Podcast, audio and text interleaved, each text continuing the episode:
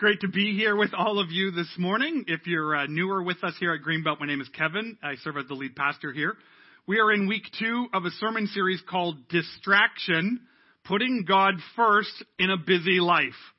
How many of you, by show of hands, would say your life is busy?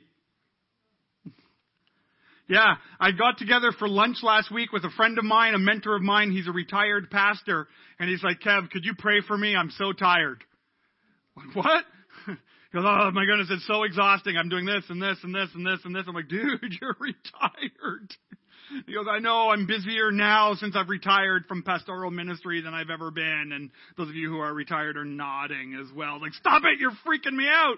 I'm looking forward to the golf courses and the rest and the relaxation that comes with retirement. That doesn't seem to happen in our world today. We live lives that are very hectic, very busy. We deal with work, we deal with school, we deal with family, we deal with sports, we deal with illness, we deal with hobbies and bills and appointments and commitments, and all of these things hit us at a thousand miles an hour. And as followers of Jesus, we believe that in what the Bible teaches that we are to put God first. we believe that we're to put God first in all areas of our lives. Jesus teaches about this in multiple times, in multiple ways. Seek first God's kingdom, and then everything else will be taken care of. but it's easy to be distracted from seeking first God's kingdom. In my life, just like I know it is in your life, it's very easy to think and fall into ways that are very distracted. So my hope in this sermon series that we're doing for a few weeks is that we would just get really practical together as a church family, that we would look at what the Bible teaches us, and because we believe that the Bible is the Word of God and it kind of guides us to Christ, it guides us in Christian living, well, what if we actually did what it said? Wasn't that crazy? That's like this revolutionary idea that Christians would actually do what the Bible says to do. Right? Yeah. Wow! It's revolutionary! Why hasn't anyone thought of this before? Right? So, I want to be practical. Let's look at it. Let's ask some questions about our lives and, and see how we can spur each other on to be less distracted. So we can live lives that bring glory to God. That we can live lives that, that have an eternal impact. Because the reality is, the stuff that you and I are distracted by are temporary. Sports, go Raptors. yeah, the Star Wars guy's making a sports reference. I, the Raptors. I, I saw it on Instagram this morning. We won something. Okay, I think it's sports, basketball, right? It's basketball. Yeah, sports people. Okay. Anyways, I just alienated most of you. Um, but that's temporary. Our careers, it's temporary. Our education, our finances, our hobbies, everything. It's all temporary. The only thing that will last for eternity is the work that the church does in building up followers of Christ to go out into all the nations and make disciples. So I was praying this week and I was asking God, God, what is in my life that distracts me from living my life to the full for you? And so I'm sitting in my reclining sofa at home. I have this great couch. I love my couch. We kind of bought this couch. It was on sale. It's a couch that under any other normal circumstance, I can't afford. But it was on liquidation. It was like liquidated, liquidated, liquidated. And Danielle was dealing with some back stuff, so she wanted a recliner to deal with her back stuff. The back stuff got healed after praying for it for a couple of weeks, so I'm really blessed with this couch. Okay? And I designed my entire basement. My basement flooded a couple of some, a couple of winters ago, so I used that as an opportunity to build the perfect kind of environment for me to geek out and watch TV and watch movies. So I got this couch lined up and, and it reclines. It's so comfortable. And I sit there and I actually, I'm a math guy, so I calculated the angles and I know the, t- the couch should be here. It's X distance from the wall. I put the TV up so when I'm reclined with no strain on my neck and very minimal effort of my eyes, I can look straight at the television. And I've got the speakers are perfectly angled. They hit my chair, not the chair beside me. They all hit my chair. Cause I like to feel the music. I like to feel the helicopter blades and all the war movies I like to watch, okay? Or the laser bolts and everything. And I'm sitting there and I'm like, God, what distracts me? and God said, You're sitting in it. because I can get into that couch and waste hour upon hour upon hour upon hour. I just one episode of this show on Netflix. I just one more. I just one more. I just one more. I just watched 11 episodes of The Office. How does that happen? Is it just me? Or are we easily distracted? And a little part of me goes, No, but Kevin, you work really hard. You deserve a break. You deserve to be comfortable in that sofa. It's like, yeah, okay, I worked an eight hour day that doesn't justify 14 hours in a sofa. if my rest time is significantly higher than my work time, I might be out of balance. Today I want to talk about a topic that's difficult but easy. Because most of the teaching of the Bible is that. It sounds difficult when we read it, but if we actually allowed the Spirit of God to work in us, like the Bible says the Spirit of God works in us, it's actually easy to do it. But we have to allow it. We have to allow the Spirit of God to work in our lives. We started that last week when we started this series off talking about the call that you and I have as Christians to be holy. And we saw that if you want freedom from distractions, it starts with choosing holiness. Now, because of what Jesus has done, He died on the cross, He paid for your sin, you accept Christ, the Spirit of God comes in you, you are made new. Jesus calls that being born again. You are holy. But God, in His grace, allows us to choose to be holy. You are holy if you've accepted Jesus, but then you choose to be holy. You choose to let the Spirit of God work in your life and transform you. So we started last week about the call that we need to want freedom from distraction. We have to choose holiness. And when you and I choose holiness, it will change how you and I live. And that's what I want us to focus on today. We're going to focus on kind of this teaching from the apostle uh, Paul in Romans chapter 12, talking about being a living sacrifice. I want to talk about being a living sacrifice today. Now, when you hear the word sacrifice, what do you think of? It's not one of those, yay words. Yay, I get to sacrifice today. I get to deny myself. I get to not enjoy things. I get to like not get to use my money. I get to not use my time. I get to sacrifice. We think of sacrifice as death. Killer of fun. Killer of joy. Killer of the life that I want. The church says I have to sacrifice. Wah, wah. We think of animals being slaughtered in the temple. You know, when people say, oh, Kev, if you could time travel, because I like time travel. I think time travel is a great concept. And I would love to go to ancient Israel and see temple sacrifice happening. That must have been a madhouse. Just a gong show. Literally, as they're gonging and then the trumpets are blowing and there's kind of pillars of fire and there's incense and there's priests that are singing and it's loud and it's boisterous and the people are bringing in animal sacrifices to pay for their sins. The priest gets up, he pulls out this knife, cuts the sheep in half, pulls out the intestines, cleans them all up. This is church. okay? And then takes the blood and puts it on the altar and says, oh, now your sins are forgiven. Messy, death, sacrifice, screaming animals. But Paul talks about sacrifice in a very different way. How you, as a follower of Jesus, have been called to be a living sacrifice.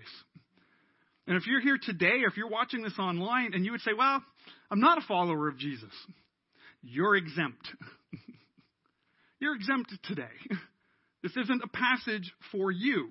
I hope today will encourage you to consider Jesus and see how he brings us to a life that is so much more meaningful than what the world has to offer. But as Christians, as the church, we're called to a life that is different. So let's read here from Romans chapter 12. If you have a Bible with you, open up there. If you don't have a Bible, there's one in the chair in front of you. If you don't own a Bible, you can keep that one that's in the chair in front of you. That's our gift to you. Or you could take your mobile device, open up your web browser, go to greenbelt.church, click the media tab, and you'll see sermon outline there. You could follow along that way. So let's see here. Romans chapter 12, starting right at the beginning, verse 1. Paul writes, Therefore, I urge you, brothers and sisters, in view of God's mercy, to offer yourselves, to offer your bodies as a living sacrifice, holy and pleasing to God. This is your true and proper worship. Do not conform to the patterns of this world, but be transformed by the renewing of your mind. Then you will be able to test and approve what God's will is his good, pleasing, and perfect will. For by the grace given me, I say to every one of you, do not think of yourself more highly than you ought, but rather think of yourself with sober judgment in accordance with the faith God has distributed to each of you. For just as each one of us has one body with many members, and these members do not have all the same function, so in Christ we, though many, form one body, and each member belongs to all the others. We have different gifts according to the grace given to each of us. If your gift is prophesying, then prophesy in accordance with your faith. If it is serving, then serve. If it's teaching, then teach. If it is to encourage, then give encouragement. If it is giving, then give generously. If it is to lead, do it diligently. If it is to show mercy, do it cheerfully. Love must be sincere. Hate what is evil. Cling, is what it, cling to what is good. Be devoted to one another in love. Honor one another above yourself.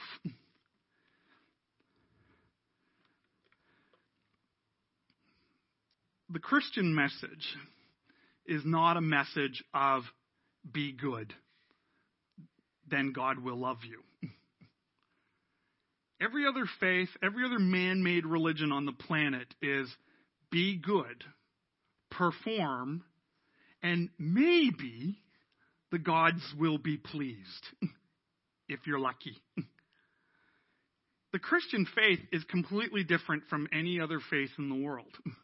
The Christian faith says this that there is a God, one God, a holy God, set apart, and that He is the creator of heaven and earth. And there is no one greater than Him. And He created humanity in His image. And right from the very beginning, humanity was given the freedom to choose to follow God or rebel. And the very first humans chose rebellion because they wanted to be like God. And sin entered the world. And right from the very beginning of human history, God had a plan to deal with this sin, to deal with this spiritual death that every human inherits.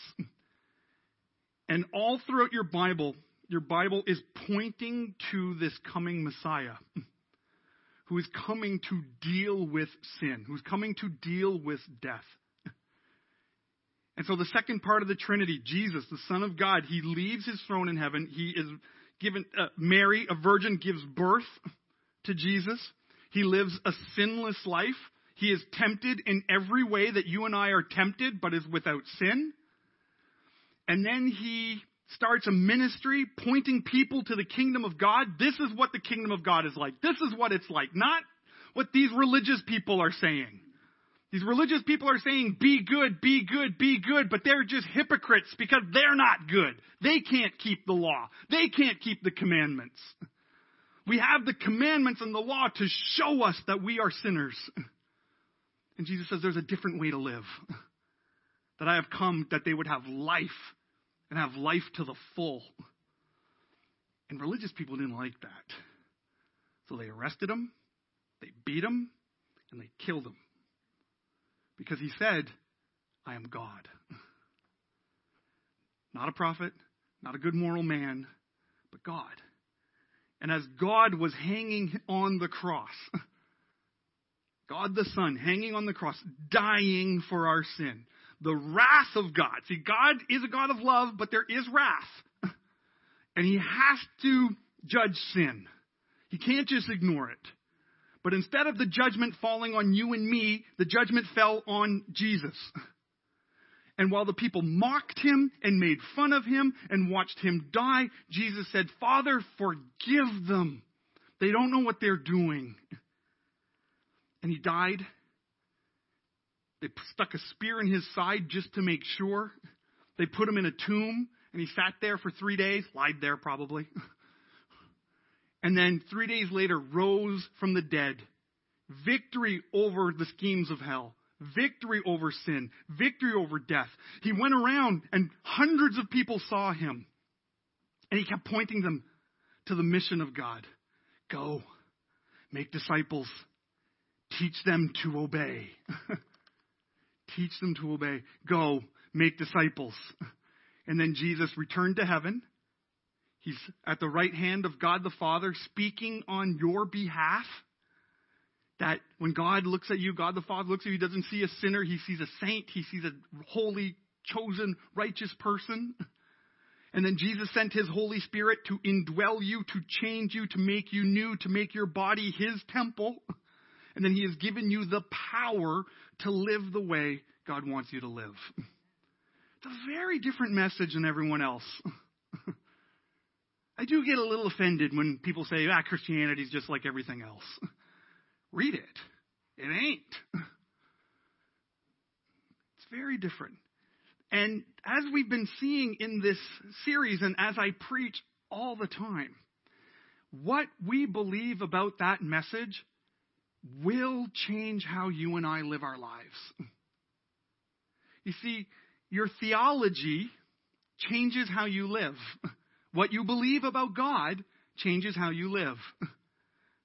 How you believe, renew your mind, be transformed by the renewing of your mind. It changes how you live. That's why our mission is to lead people in knowing Jesus. Why? Because it changes you for living for Jesus. It changes you for sharing Jesus. Your theology changes how you live. And if your theology is not changing how you live, check your theology. Because you might be a little off. And one of the theologies that I think the Western church has been dealing with for the last 75 years is that the church exists for me. That is a theological position. That I attend the church that gives me what I want. my style, my length, my comfortable chair, my, my, my, me, me, my. There's nothing wrong with finding a church that fits your preference so that you can grow spiritually. But if you find God is distant, if you find that God is, you're distracted, everything in our culture today says make your life comfortable. Make your life easy. Bless yourself. And as we talk about this topic of, of, being a living sacrifice, the big idea that I want us to spend some time unpacking today is this is that you will always be distracted if you are always putting yourself first. You will always be distracted from the ways of God and the missions of God if you are always putting yourself first. Now, this doesn't mean don't take care of yourself. That's not what I'm saying. I believe in Sabbath. I believe everyone's got to have rest. I believe that everyone, you can't let people spiritually abuse you and don't let people abuse you, take advantage of you. Be healthy. But being healthy doesn't mean me, me, me, me, me. You will always be distracted by putting yourself first. So, to help us fully grasp what I think Paul is teaching about here in Romans, Romans 12, I want us to really just focus and zero in on two words. I want to talk a little bit more about sacrifice, and I want to talk about how Paul uses the word worship. And so let's unpack those two words so that we can deal with the distractions in our lives, so that you and I can find simple ways to put things into our life so we can be a living sacrifice. so the first word is sacrifice. Now, Paul wrote this letter to the church in Rome. Now, in the Church of Rome, you had a lot of different people there. You had some Jewish people, people who come from a Jewish Hebrew background, and people who come from a Greco Roman pagan background. A lot of different religions all smacked together in this new thing called the church in the city of Rome. And so, for the people who would have received this letter, the word sacrifice is very clear to them. They know exactly what a sacrifice is. The Jewish people, they would have probably seen animal sacrifices happening. The Roman people would have seen animal sacrifices. A lot of the other Roman gods had animal sacrifices as well. And even in the days of Paul, even though it was lo- it was less common in the days of Paul, but human sacrifice was still happening in the Roman Empire, where families would sacrifice their children in order to be more blessed by the gods. It was less common, but it was still happening. So the readers here would hear, would be very familiar with sacrifice, and sacrifice always meant death. Sacrifice was always something to avoid. You didn't want to be the sacrifice. But Paul says something radically different here. He says, You church, you Christian, you follower of Jesus, are to be a living sacrifice. Not a dying sacrifice. It's a type of sacrifice that doesn't bring death. It's actually a type of sacrifice that brings life. See, we think if I have to sacrifice, that's going to kill me a little bit. If I have to deny myself this way of living, this way to spend my money, this way to use my sexuality, what, this thing to watch on TV, whatever it is, if I deny myself, somehow that will kill me a little bit. But Paul teaches the exact opposite. When you sacrifice, that's when you'll truly live. You'll truly live. And so Paul spends the whole first 11 chapters of Romans talking about Jesus, talking about God, talking about the state of Israel. And if you if you're into theology, that this is the book to study. There's so much great stuff in here on who Jesus is and what Jesus has accomplished and what God is doing in the world. A great book to study theology. But then in chapter 12, Paul goes completely changes direction. Because Paul, like we see in all of his writings, theology leads to how you live. Change your theology, you change your life. Change your thinking, you change your actions. So he spends chapter 12 to, and the rest of the book talking about your life. See, again, and we have this tension with this part, with this living sacrifice, because it says, well, this, if you kind of offer your bodies as a living sacrifice, you're holy. Talk about that in a second and it's pleasing to God. And you go, but wait a minute, Pastor Kevin, I thought God is already pleased with me. Right? It's not my works. It's not my actions. It's not how I live my life. I don't have to do things to earn God's pleasure. And the answer is, you're right. when you accept Christ, God is well pleased. We don't, again, that's why I explained what the Christian faith is, because we don't earn that. We don't work for it in order to receive God's love. God loves us. But think of it like this as a parent. If you're a parent here, you get this. You love your children unconditionally. I hope. if you don't, book an appointment. We'll talk and I'll get some resources for you. If you're a parent and you make your kids strive and you got to work for daddy's love, okay, let's talk. um, but all, but deep down, most of us we love our children unconditionally. But when our kids do something, when they succeed in sports, when they do really well in school, when they volunteer, when they help a little old lady cross the street, when they donate their lunch money to a charity, we are well pleased with them. It's like, wow, they didn't learn that from me. Okay, good job, kiddo. And I know you think this way because I see you posting this on social media. You don't post the bad stuff your kids do. Good job, parents, because that's cruel. My kid, no, no, no, my kid failed another exam. I don't see that. What do I see? Look at Sally. She got an A plus, and it's all full of Instagram. You are well pleased. Right? That's the way God looks at this. God is well pleased with us in our sin. When we accept Christ, we have we don't earn God's love. But when we step out of sin, when we step into the mission of God, when we follow His perfect will and His perfect plan for our life, God is pleased by that. It brings Him joy like a good father that He's excited that His church, that His children are on His mission. So remember, you are holy because Jesus made you holy. You step into a life of choosing holiness, living set apart. And it's a sacrifice sometimes to do it. But when we sacrifice, it leads to life. And the second word that I want us to just unpack just for a little bit is the word worship. Because worship is a loaded word, and I get it. And we struggle with it. And the reason we struggle with it is because in the New Testament, there's actually two different Greek words that scholars translate into the one word worship.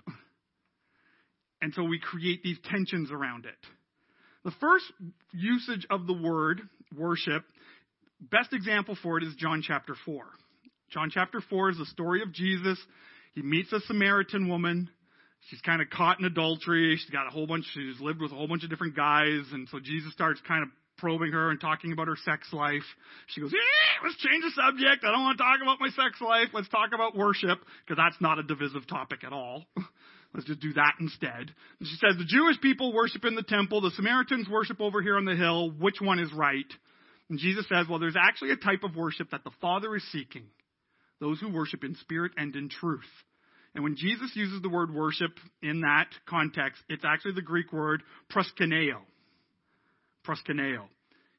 And that word means literally to fall prostrate in adoration of someone greater than you. It's to fall on your face in adoration of someone who is so much greater than you.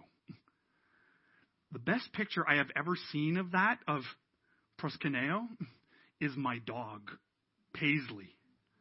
My dog worships me. Now, I'm a cat person. And I look at this dog and like, dude, pick yourself up. It's embarrassing.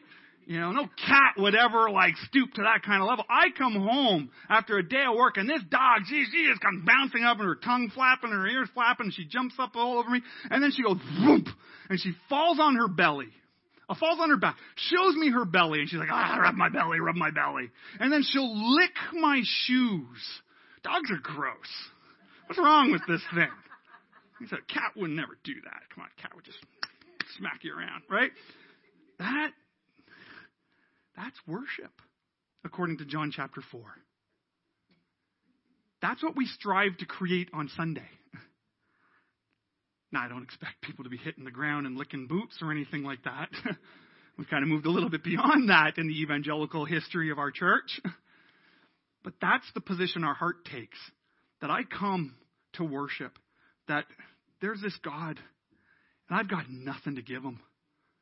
I don't have enough faith to give him. I don't have enough religion to give him. I don't have enough talents to give him. I don't have enough money to give him. I don't have enough anything. All I can give him is my adoration for what he's done for me.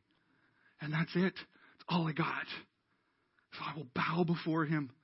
He's so much greater, and his love is so mind blowing, I don't even comprehend it most days. That's what we do for an hour and 15 minutes a week. The other Greek word for worship is what Paul uses here in Romans 12. And this is what we do every other minute for the rest of the week. And it's the word latreia. Latreia means divine service. Divine service. It's the work of the priest. That the priest, the work that the priest does in the temple is divine. It's holy. It's set apart. It looks different than everybody else's work. It's holy. And it's worship. And the tension comes between this living sacrifice and the worship and the two different versions of worship is, you know, there's a tension when, you know, when people go, wow, I don't need Sunday because my whole life is a spiritual act of worship. And people say that. I don't need Sunday. I don't need to make Sunday regular because my whole life is a spiritual act of worship because they're quoting Romans 12 to me. And this is what I do. This is how I have fun, right? This is how I disciple. I, I disciple people by poking. I try to find the holes in people's theology, lovingly. And people say, well, I don't need to worship this way because my whole life is a spiritual act of worship. I go, really? Because mine's not. There's parts of my life where it's not set apart. It's not divine. Parts where I feel, fall very short. And you know what?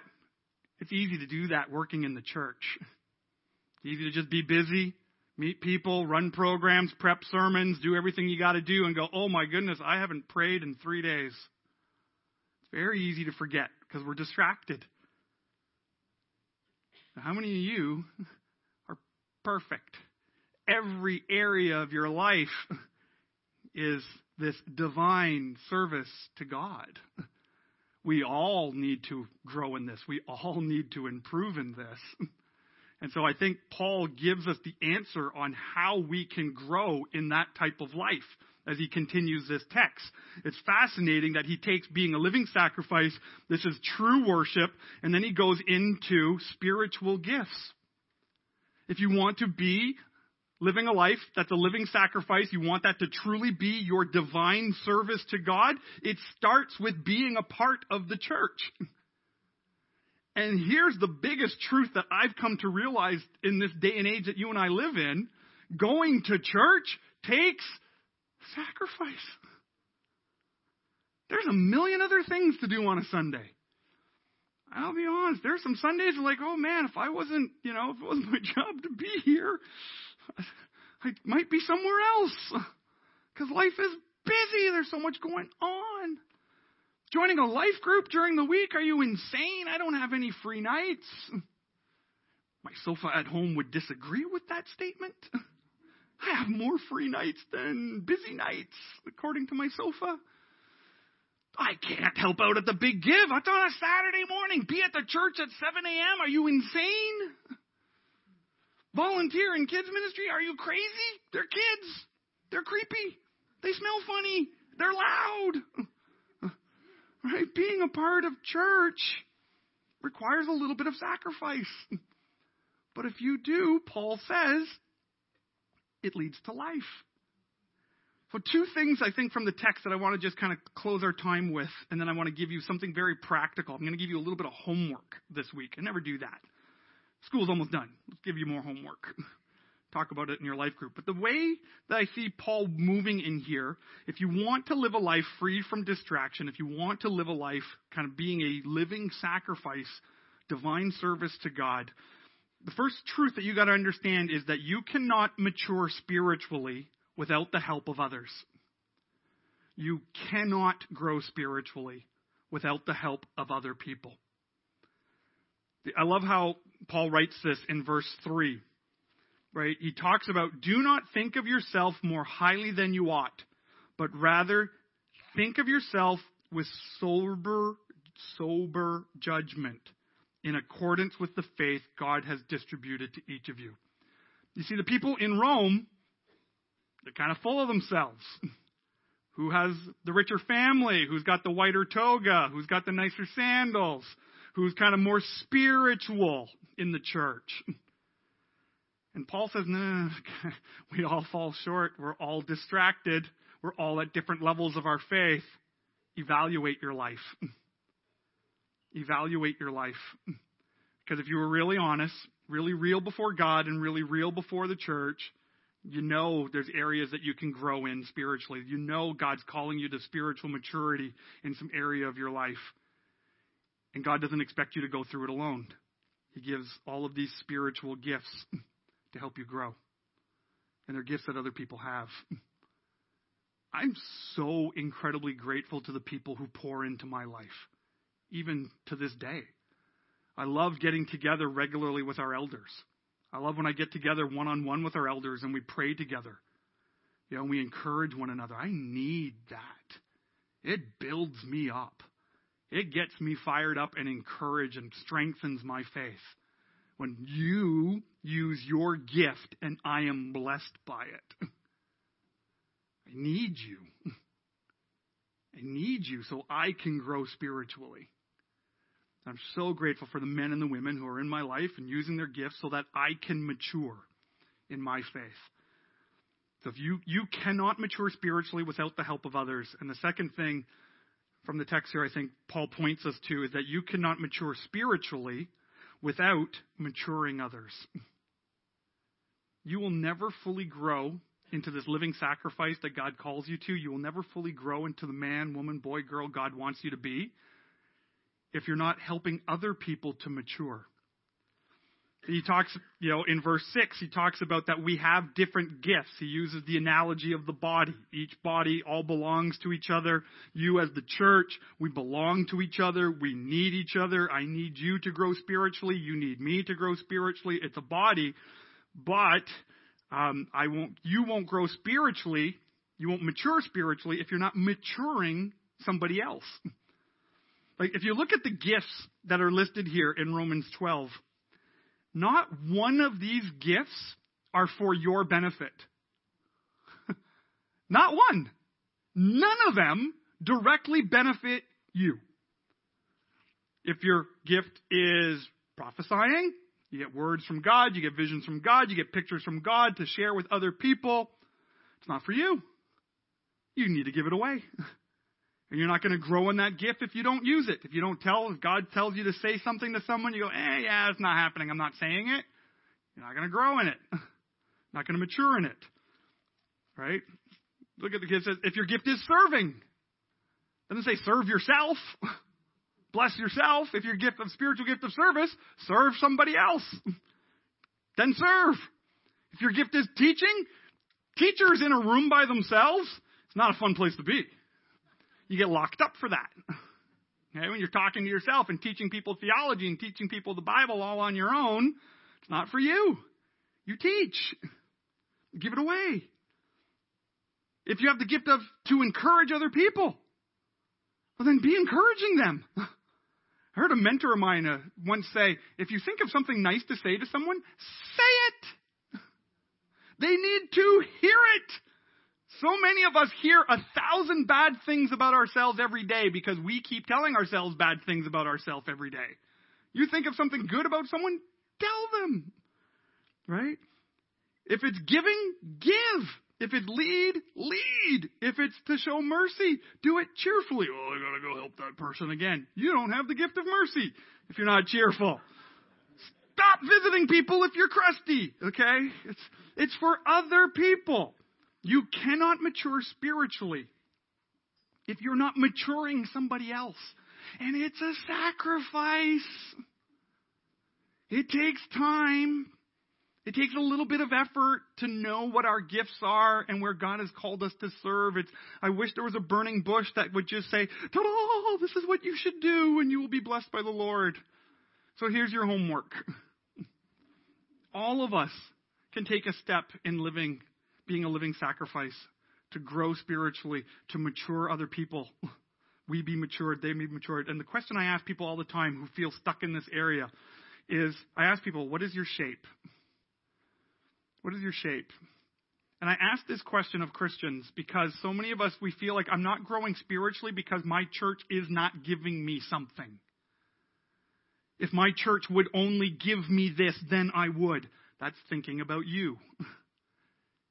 and you'll always be distracted and you will always be stuck spiritually if you're the first person you think of. so that's why I ask Christians.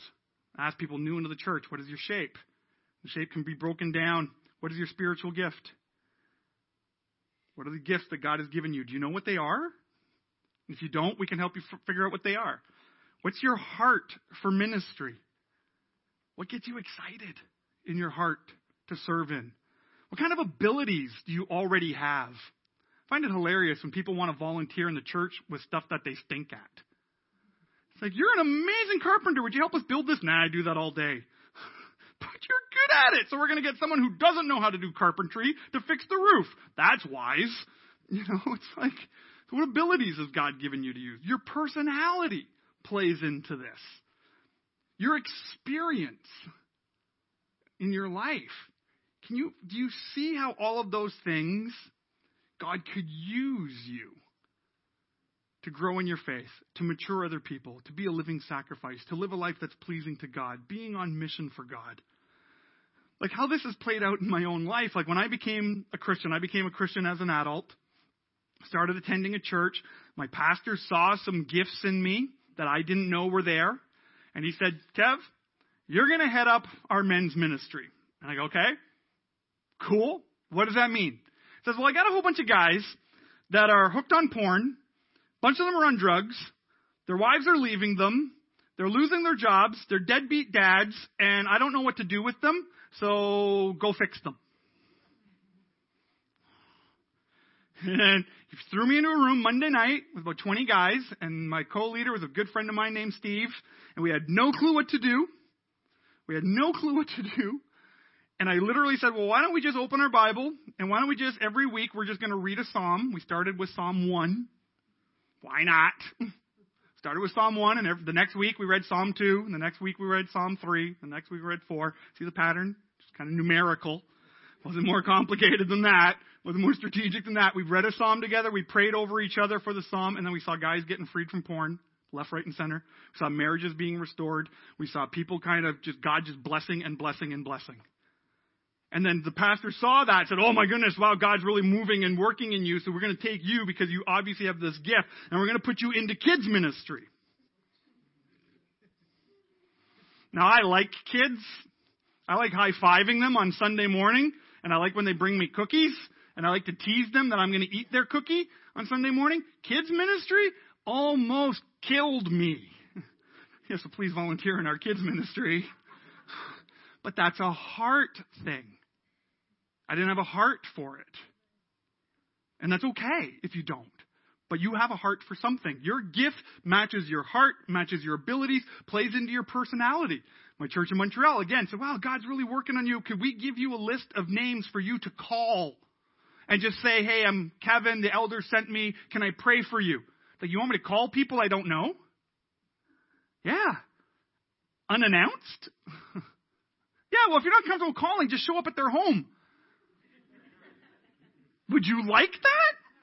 If someone you don't know just showed up at your house, say, hi, the elders told me to pray for you, that's okay if some churches do that. But the introvert in me says, it'll be a cool day in some place where the devil's gonna go before I show up unannounced to someone's home that I don't know saying, Can I pray for you? My personality doesn't resonate with that at all. Maybe you're like, oh, Can we start that ministry? You know, maybe that's how it's working. It all plays together. So your homework is do you know your shape? Because we as a church, we don't want people serving in areas of ministry out of obligation or guilt or shame or tradition. Because I believe you will feel most alive. When you sacrifice a bit of time, when you sacrifice a little bit of your comfort, but when you know your shape and you sacrifice and you live out your shape, you will be more blessed than you know what to do with. God will feel closer than he's ever felt. You will feel more on fire for the mission of God and the work of God in the world when you know your shape. So if you don't know what it is, email me, kevin at greenbelt.church, and I'll send you something So you can look this up this week. Because if you're always, you will always feel distracted if you're always putting yourself first. God's got a great mission in the world. He wants people to know Jesus. He wants to know that He loves them, and not all religions lead to God. Not all faiths are the same. And He has called us to the most important work in the world of seeing more and more people come to know Jesus, to grow in their faith, to get equipped in their faith, and to be sent out to be on mission for God. And you get to be a part of that. And that pleases God when you step into that game. And we want to be a church that helps everybody find their role so that you could be greatly blessed as you bless others. Let's pray together. Lord God, I praise you and thank you for this passage of Scripture that really challenged me this week, got me to take a good hard look at my life, to ask myself, where am I distracted?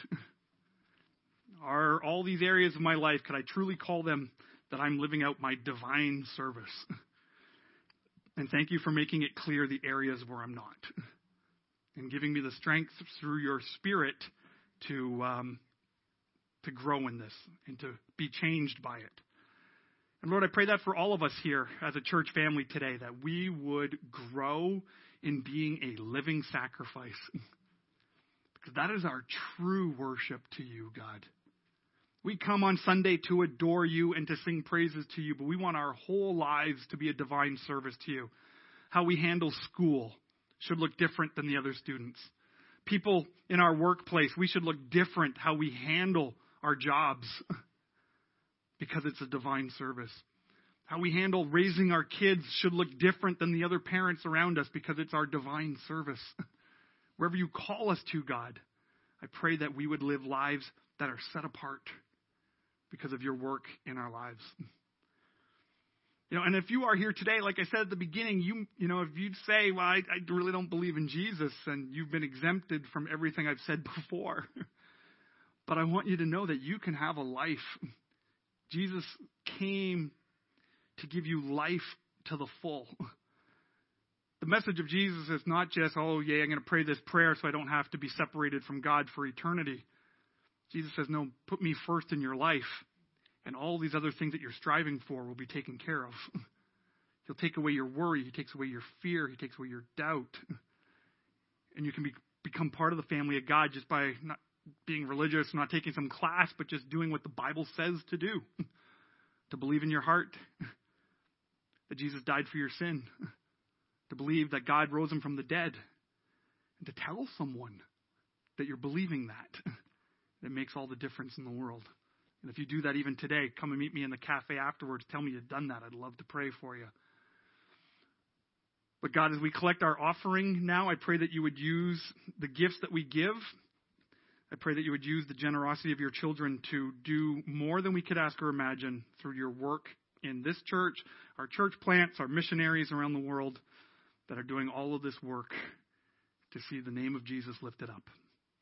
And Holy Spirit, as we continue to worship, speak to all of our hearts. Speak to all of our hearts. Speak to my heart to evaluate our lives and how we could live for you more and more. We pray this in Jesus' name. Amen.